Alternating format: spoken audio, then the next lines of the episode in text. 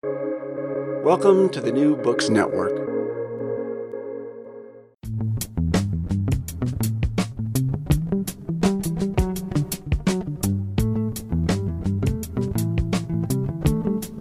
Welcome to the Why We Argue podcast, the Future of Truth edition.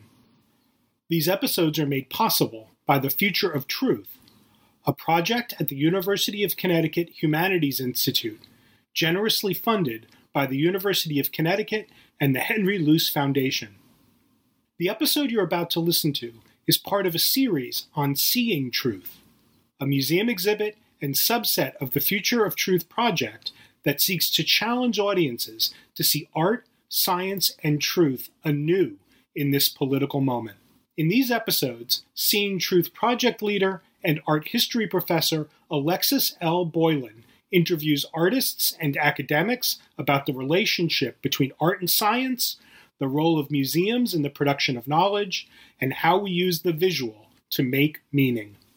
Hi, everybody. My name is Alexis Boylan, and uh, if you are watching the video, we are we are already being upstaged fabulously, and our guest will not only introduce herself but also her dog, who is brilliant already and spectacular.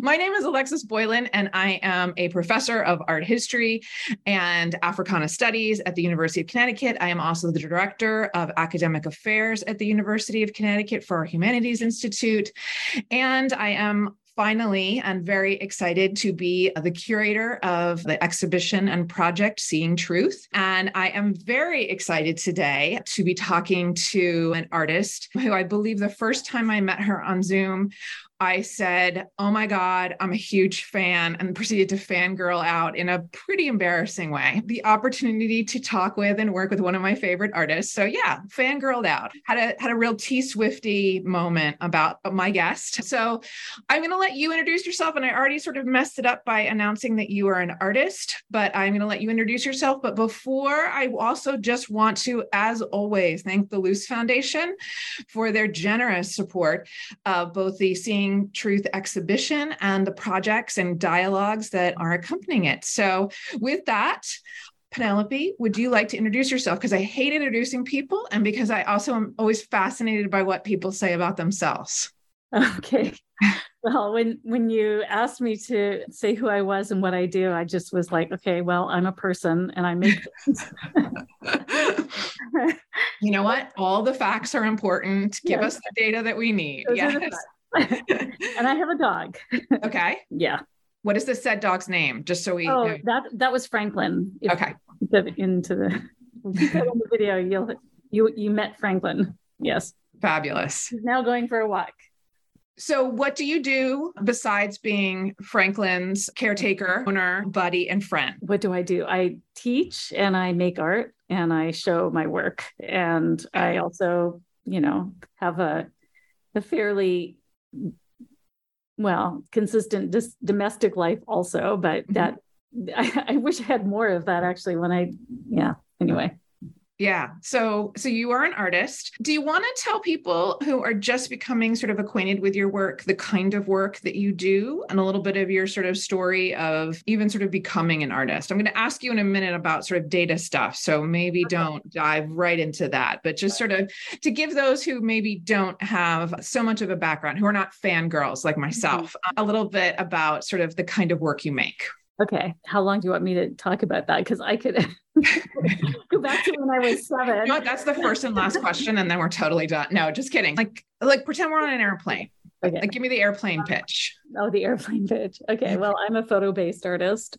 Okay. And I mostly find images to use, and actually, ever since I can remember, like from the time I was little. I was making things with things that I found. So there's a kind of theme throughout my entire life of finding things and being kind of inspired by them and, and not really understanding them. And through the working with them, understanding something about the world. So basically, I, I think about my process as being sort of like using the materials in the world to understand something about the world. Okay. Okay. That's good. That's a good that's a good elevator pitch. I got it. Okay. So I'm going to actually now deep dive a little bit into that because the work that we're going to be showing in Seeing Truth and a lot of the work that you have really been focused on in the past couple of years has been around data and data that you've collected from the internet. And I use those words like very advisedly or not advised by you, but I'm, I'm using them very specifically to sort of provoke you into a certain conversation. And and because I'm interested in sort of what about the sort of visual world on the internet has become so provocative to you? And and what is it that you find about that data and that way of looking at data visual mm. data specifically that's interesting to you? Visual data. I think that it has to do with the idea of the collective. So mm-hmm. when when you see the same thing repeated many times, you can start to understand something about who we are as human beings mm-hmm. or who we are in a particular culture. So the more of something that I can find that is interesting, the more, you know, the more material I have to work with, and the more it kind of points to something that reveals an aspect to our culture or humanity. And yeah, and it's interesting to think about data on the internet because it wasn't it wasn't actually that interesting to me until the internet became collaborative right? Like when people could start posting stuff.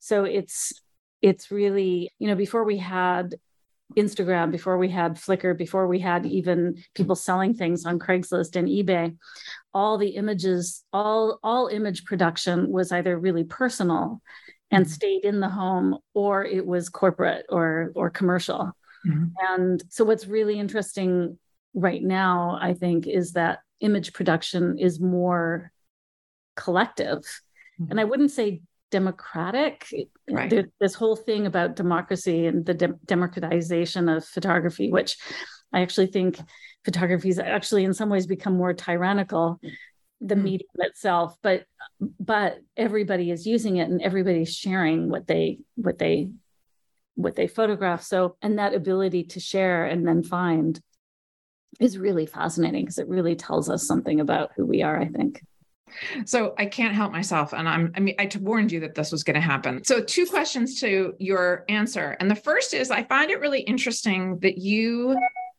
in your answer about what you find provocative about visual data, you actually don't mention at all the object that is visualized. Like, mm. so I think after I became so sort of focused on the images that you were going to be so- showing in the show, I started actually following on Twitter, like a mo- like a, just a random like images of the moon every day. And what I find interesting is that you didn't mention at all sort of like the subject being like the moon or the subject being earth or whatever that you were more interested in these images as evidence as opposed to of evidence of humanity than right. as perhaps objects yeah. of themselves.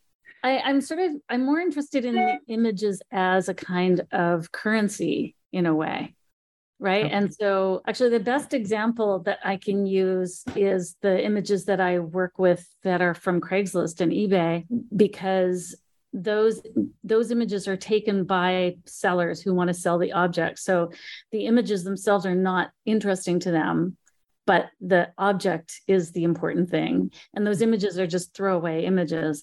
And to me the object is not interesting at all but the photograph is really interesting so i get to use these photographs that were garbage basically mm-hmm. to the to the person who took them and and i think the same thing that happens with the work that i did with the moon and the sun and the the other side of the moon sort of screen grabs it's not so much the the fact that it's an image of the moon it's the fact that someone found an image of the moon and then made this effort to illustrate something and then share it.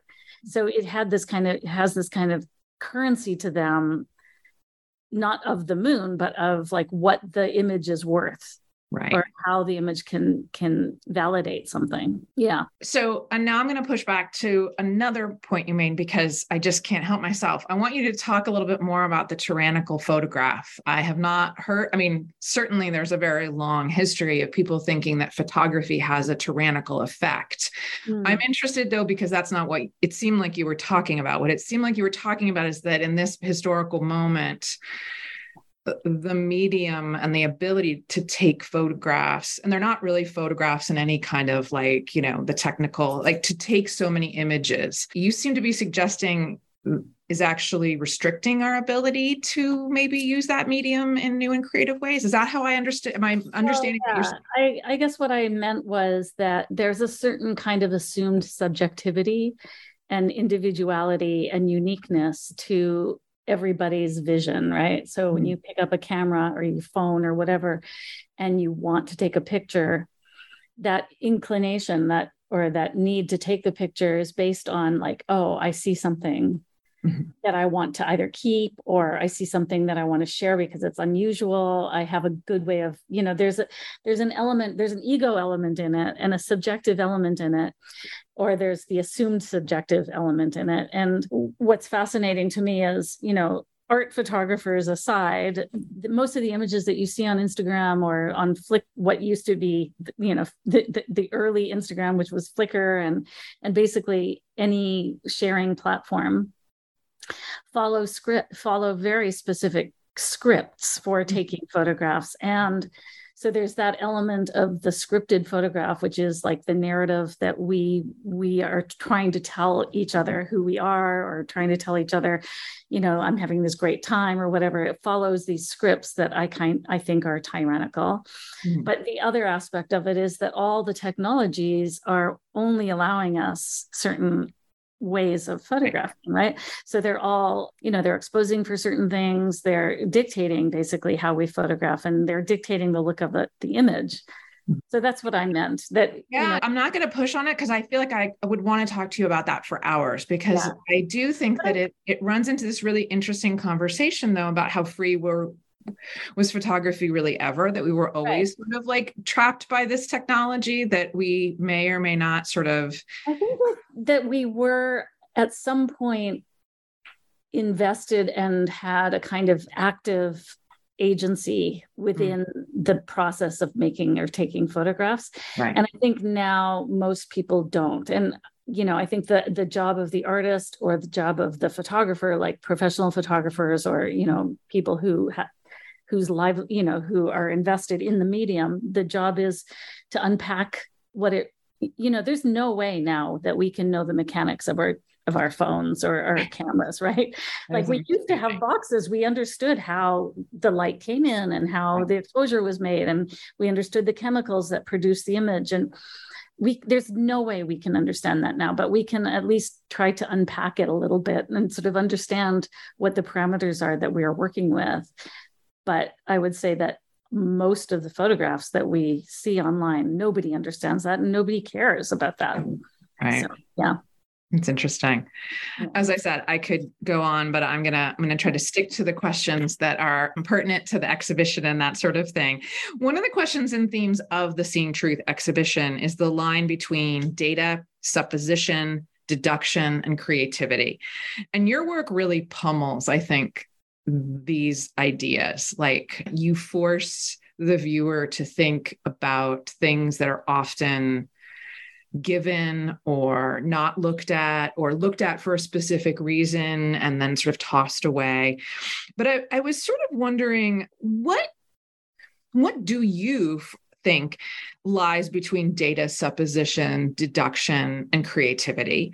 And then what is it that you are looking to say between these spaces and i'm thinking now specifically about the the pieces that we're going to be showing and seeing truth which focus on the sort of imagery of the moon and the sun and the repetition of those images mm. i'm interested in sort of what it is that you are looking to comment on in terms of sort of knowledge making because i mean so much of that information is sort of on the internet and so many of those images are on the internet in this kind of educational capacity or NASA has put these images on the internet. And so I, I, guess I just was sort of wondering what, yeah, like sort of between the data and your process and creativity, but then also for what you want the viewer to have happen to them when they look at your work, like what what are those spaces like for you? Yeah, that's a really good question. And I I I think that it starts from my own experience of those of the platforms. Mm-hmm.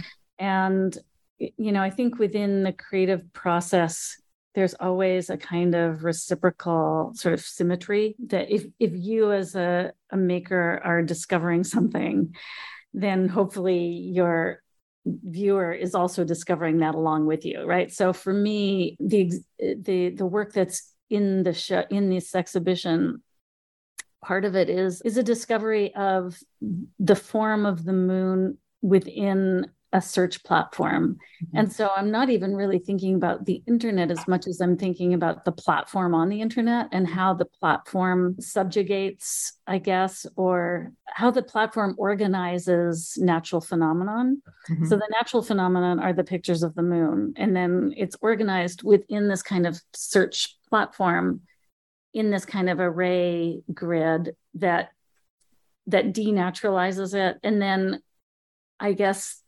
the dark side of the moon or the other side of the moon is just a kind of fascinating subject on a on a screen because a screen is all about visibility and like access and then there are people that are posting images that they found of the other side of the moon and then making all these kind of diagrammatic markings about UFOs and aliens and stuff like that so yeah i mean i, I guess i was just immediately fascinated by that, right? Like that people were doing that. And then also just the form of how that, you know, if you did a search of it on various platforms, you get these different kinds of gridded forms that that present that material to you in this kind of graphic array. Mm-hmm. And that graphic array of that platform to me is also really fascinating because it's like this underlying structure that, you know, in the same way that we don't know what's inside our phone, we don't really think about the structures of the web as being influential in how we think about nature, for instance, right. you know, or, yeah. Well, the algorithms are already pitched. I mean, if we're like doing a Google image search, they're already they're already arranged according to the searches we've done before who google has imagined that we are. And it's not even imagined like who they actually know that we are based on all of the other. I mean it's interesting because it does seem like a through line is your interest in um actually what knowledge we're even able to access that that that you're suggesting in a number of your pieces but also in your sort of suggestion about the tyrannical nature of photography that we don't even know what we're not what we're allowed to see and not see because so much of it is being invisibly formed for us and i do think that it's interesting because your work then plays so much with repetition mm. so again the sort of like the sort of dulling of our senses almost to what we're being given, I think is also this component of your work that I find really sort of fascinating. Uh, interesting. I'm interested to sort of think about how you then think about sort of like scientific work and i mean nasa is on this massive project right now and if you follow like i am a nerd and i follow nasa on instagram and the images are are phenomenal they do nothing to really talk to us at all about how they've created these images. Mm-hmm. and they do sort of pass them off as like these are like yeah. photographs of you know uh, of space and you know not even anywhere suggesting that they've manipulated color that they've actually invented the color because all they have is data. I mean what what do you feel i mean and in that sense i'm like well if nasa is a creative artist then like does that displace you? Like where or are you now a scientist right? Well, what you study is data retrieval. Yeah i think we have to sort of you know this question gets asked to me a lot you know am i a curator? Am i an archivist? Am i a collector? And and then now you're adding are you a scientist? Or are they an artist? You know and i i think that one thing that you have to keep in mind or one should keep in mind and what i always say about my own work is that those are all processes for me. Like i mm-hmm. the process of archiving or the process of looking at archives or the process of collecting and aggregating the process of curating the images that i collect those are all means to an end. And then the end is something very specific. And it's like you know how do i push and massage and tease out and you know steep and you know do all those kinds of things that that push a certain kind of way of thinking and way of working with materials that is how I do, you know, it's like my my work, which I which I have no problem authoring, right? Like that's my authorship in that work. Even though multiple people have authored the images that I'm using, they can easily translate into my own work because because as I said earlier, they're kind of scripted. I think that, you know, when we talk about NASA, yes, they are coloring, but they're coloring in service to something completely different, right?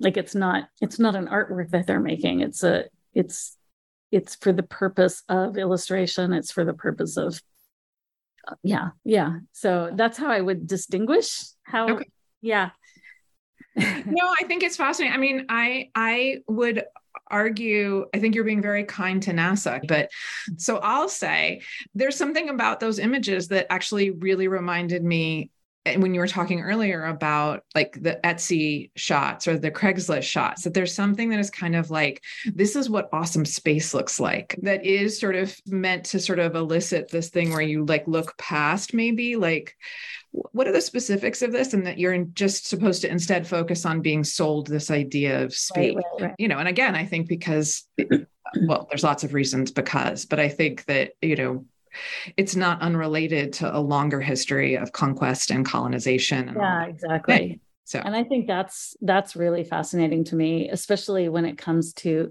you know, some of the well just these i these illustrations that i'm using in the in the, the screen grab prints that i made there's something about naming and putting your mark on those images that is is almost colonialist, right? So, like the whole Google Moon project, in some ways, is a kind of colonialist project, and and Absolutely. definitely you could say NASA is. And although you know we really love it, it's like really great. Well, they sell it, right? Like what's not to what's not to love? If you look at those photographs, right? They're using some strategies. I mean, not right. to be all art historical about it, but some of these strategies are 19th century landscape, you know, strategies like right they're color. coloring them to make them beautiful and seductive but i i still think it's for a different reason right like i'm not trying to sell well i'm i would love to sell my work but i'm not selling a whole well you know i mean we could say that there are kind of similarities to to the idea of convincing the worth of the work right like convincing an audience that the, the work that nasa is doing is worthwhile convincing another audience that the work that I'm doing is worthwhile. But I think you are also, I mean, your images won't loose the viewer from thinking about where from whence where do all these images come from? Yeah, yeah. what is my relationship to this technology? I think i you know i think i think that's important in my work actually. It's absolutely like, yeah no that is like the the thing that i think is really provide it's why i actually a little bit bristled when you said like oh some people say i'm just a collector. Like so much of what you do is push us to think about a co- a collective mm. way in which we all sort of take in these materials and digest them or don't and and the way that we are voracious for them and then and then also for images also. Absolutely. Yeah. Yeah. No. No. Absolutely well, I guess that's what you're talking about. Yeah so, and the next question I have is going to be a little bit afield, and this is going to be very particular to, I have to say, an article that came out this week. I was writing the questions for you, and and just also fuming about the New York Times has literally for the past like, I don't know, it feels like every every week they have an article, and the variation of it is is that, um, these new AI, AI art production, AI art aggregators are destroying all things about artists. And then you know so like a couple weeks ago it was like somebody won an art contest in like des moines with an ai you know like they, they typed in seven words or whatever and an ai image came up and that's what won. And so you know art's dying. And then this week's thing was like, well, some artists say that they're going to be able to use this AI. Like it was sort of like, then it was like, okay, let's like, we're still narrating a, a total like apocalyptic narrative about creativity and artists and the hand. So we've been doing that for centuries too, right? Every new right, right. Yeah, yeah, it's all downhill from from like starting back right away. Yes. but I was actually just sort of wondering I mean, they love their dramatics, but you actually use this technology in a very different way and not this technology. Yeah, I don't. But I am really interested in how you feel about, you know, because this technology is about sort of what you do and then dissolving all of the ideas that you all of the critical inquiry that you put into it and then just are like look this is all you know like you said hot dog and yeah. trump and so i've made you this trump hot dog thing and also this sort of way of imagining that one could utilize all the images that exist in the world and therefore have all the sight in the world and therefore I guess, monetize it or democratize it or any of the other sort of utopian or dystopian words you want to attach to it. So I was actually just sort of wondering if you would speak to that a little bit. And again, I know that that's not exactly your wheelhouse, but I actually do think that it made me think a lot about your art and the way in which you think a lot and push audiences to think a lot about like how how do I even get in to see an image? Right.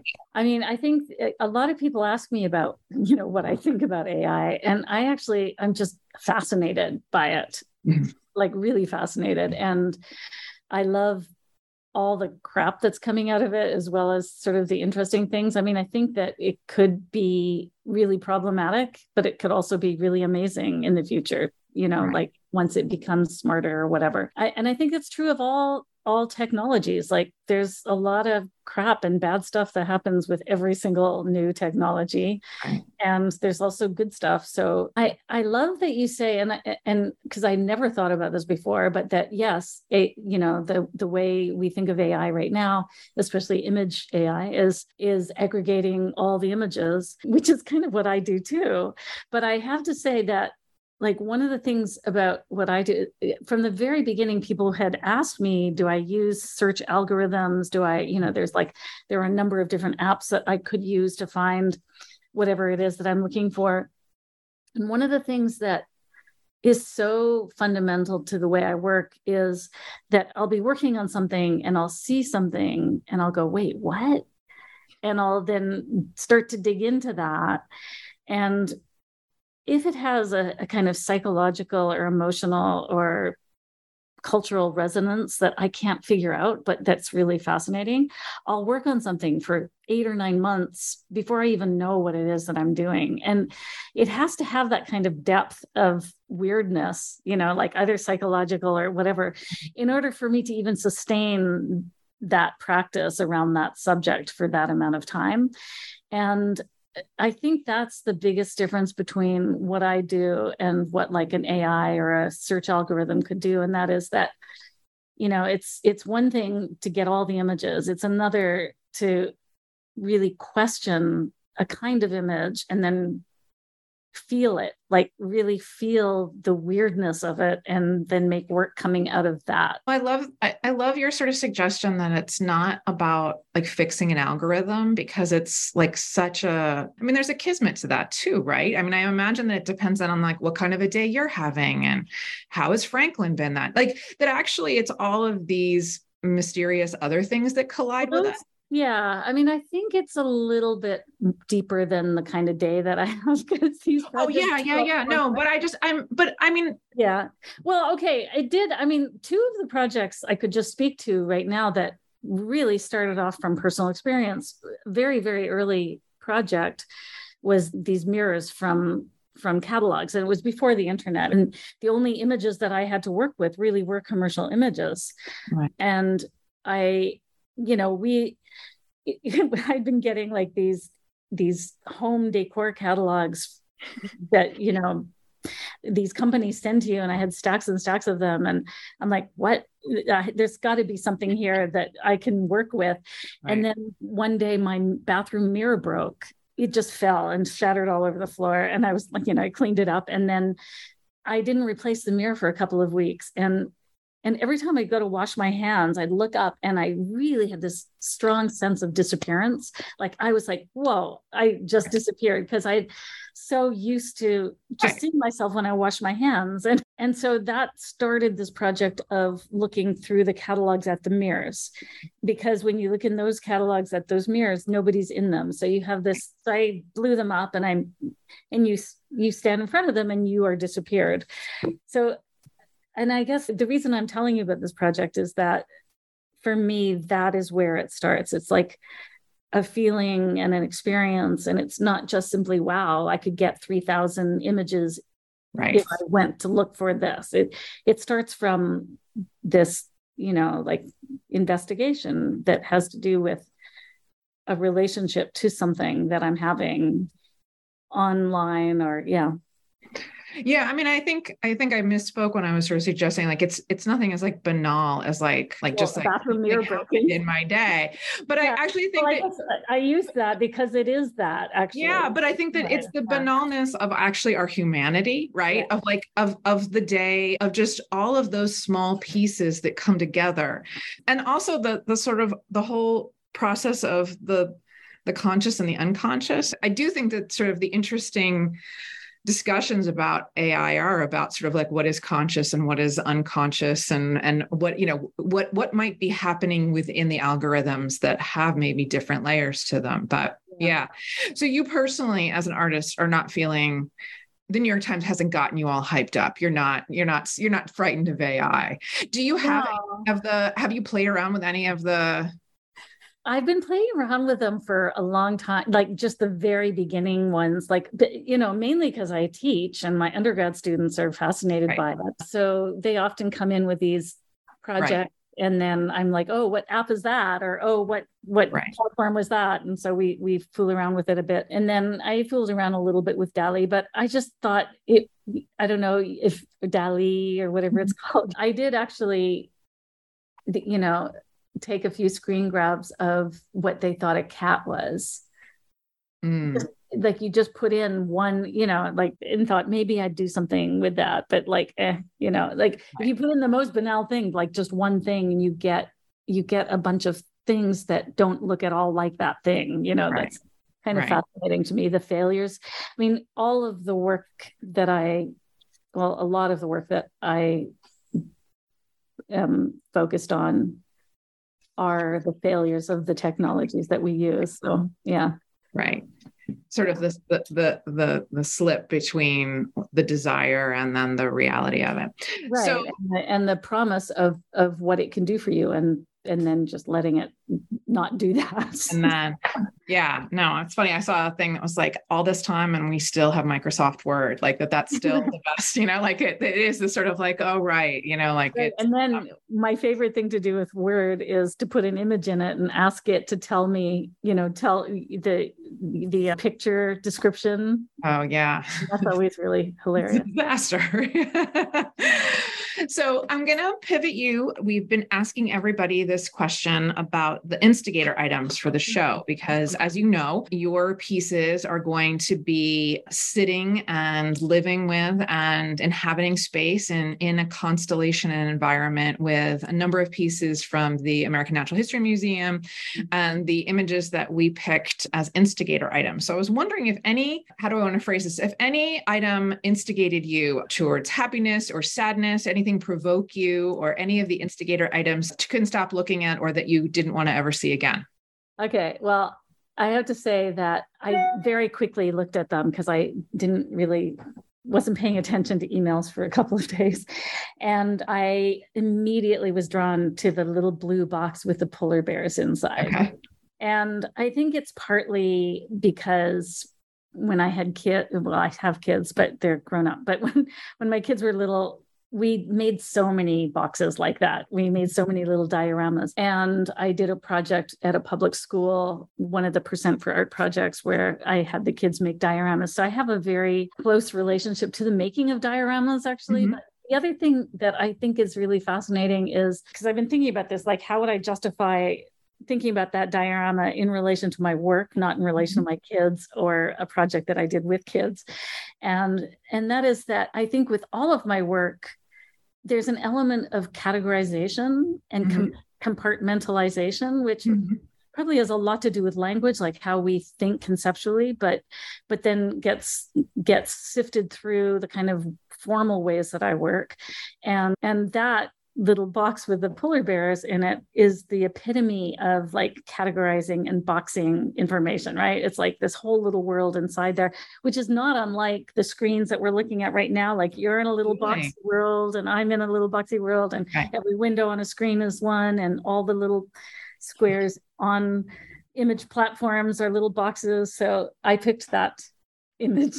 I mean, I think it's great because I think I think it totally you're also like you're hitting on that the thing. I mean, that Im, that little box is also supposed to teach children how to go to museums and what to look for like how do you you know what does a what does an educational space of a polar bear look like you know? And so you're already being taught to do this sort of associative disassociative mm-hmm. moment which i think is i mean i do think that that actually really does relate to your work and this sort of like how are we being pushed into having certain and then I mean, I'm thinking now about the people who then draw on the images and sort of insert their ideas. Like, how do we resist the images that we are given and make something else or try to sort of recreate or, or celebrate those images? I mean, that's the other things. And I, th- I, I think what you just said, resist, is exactly that that what i was talking about before the thing that allows me to stay with something so long mm-hmm. it's got to have both right? Like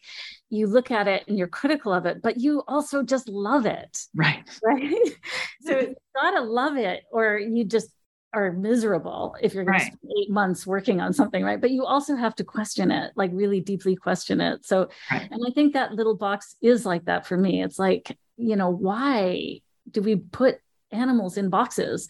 Why do we make these dioramas? It's so stupid and so weird on the one hand. On the other hand, it's so great. It's like so fantastic. Right. So, yeah. And people literally travel all over the world to go to the American Natural History Museum to see, see the little box that yeah. they have been so prepped to see in various ways. No, I love it. And I will say, if you go on the website, there's this fabulous picture of the little truck that was made to take the little boxes around to school children all around New York. I, yeah, I saw which, that. I mean, oh. I of course was like, do we still have the truck? And we don't. But I just I love the idea of actually then creating a vehicle a museum. Yeah. Exactly. With the exact purpose of sort of recreating this sort of dioramas and that sort of thing. But this is a perfect moment to segue to our last question. And everybody hates this question, but I think this question is very instructive. And you're not allowed to answer more than one truth, but I want you to tell me one thing that you know is true, a truth about the world. And then how do you know it's true? And what evidence or data do you have about its truthfulness? Uh, you said about the world, because uh, in the I saw the question and I was like, oh, well, this is a nice recursive ending and just like okay i know that i am a maker and you can say that though. That's a truth that you know. That is a truth. And the evidence is that I make things. Then you know what? It is the truth of you that you are a maker, and that it is also the truth of you that that is how you've tried to find a way out of the question. That I find to be the most interesting part is how everybody tries to sort yeah. of like you know. I don't really know any truths about the world, right? Okay. Like you know, I I well, you know one apparently. You know a truth about yourself, and you are in the world. So yeah. I have a dog. I think it's a perfect way to start and end with the only things that either of us know are that we have a person. I'm not even sure I'm a person, right? Like you're a person, you're a maker, you have a dog. A brain in a vat. I might not know it. you know what? There actually will be specimens in the exhibition. So it has been a joy to talk with you, Penelope. Thank you so much. And again, I just want to remind everybody that you get to see Penelope's amazing work that is being constructed right now. I just saw the emails flying past at the Seeing Truth exhibition, which opens at the Benton on January 19th. Super excited. And thanks again, Penelope. Thanks for having me. It was fun talking Take to you. Take care. Okay. Bye. You've been listening to a special Seeing Truth episode of the Why We Argue podcast, Future of Truth Edition. Many thanks to Toby Napolitano at the University of California, Merced, who handles our sound. And thanks to our sponsors, the University of Connecticut Humanities Institute, the Henry Luce Foundation, and Vanderbilt University. The Why We Argue podcast is a proud member of the New Books Network.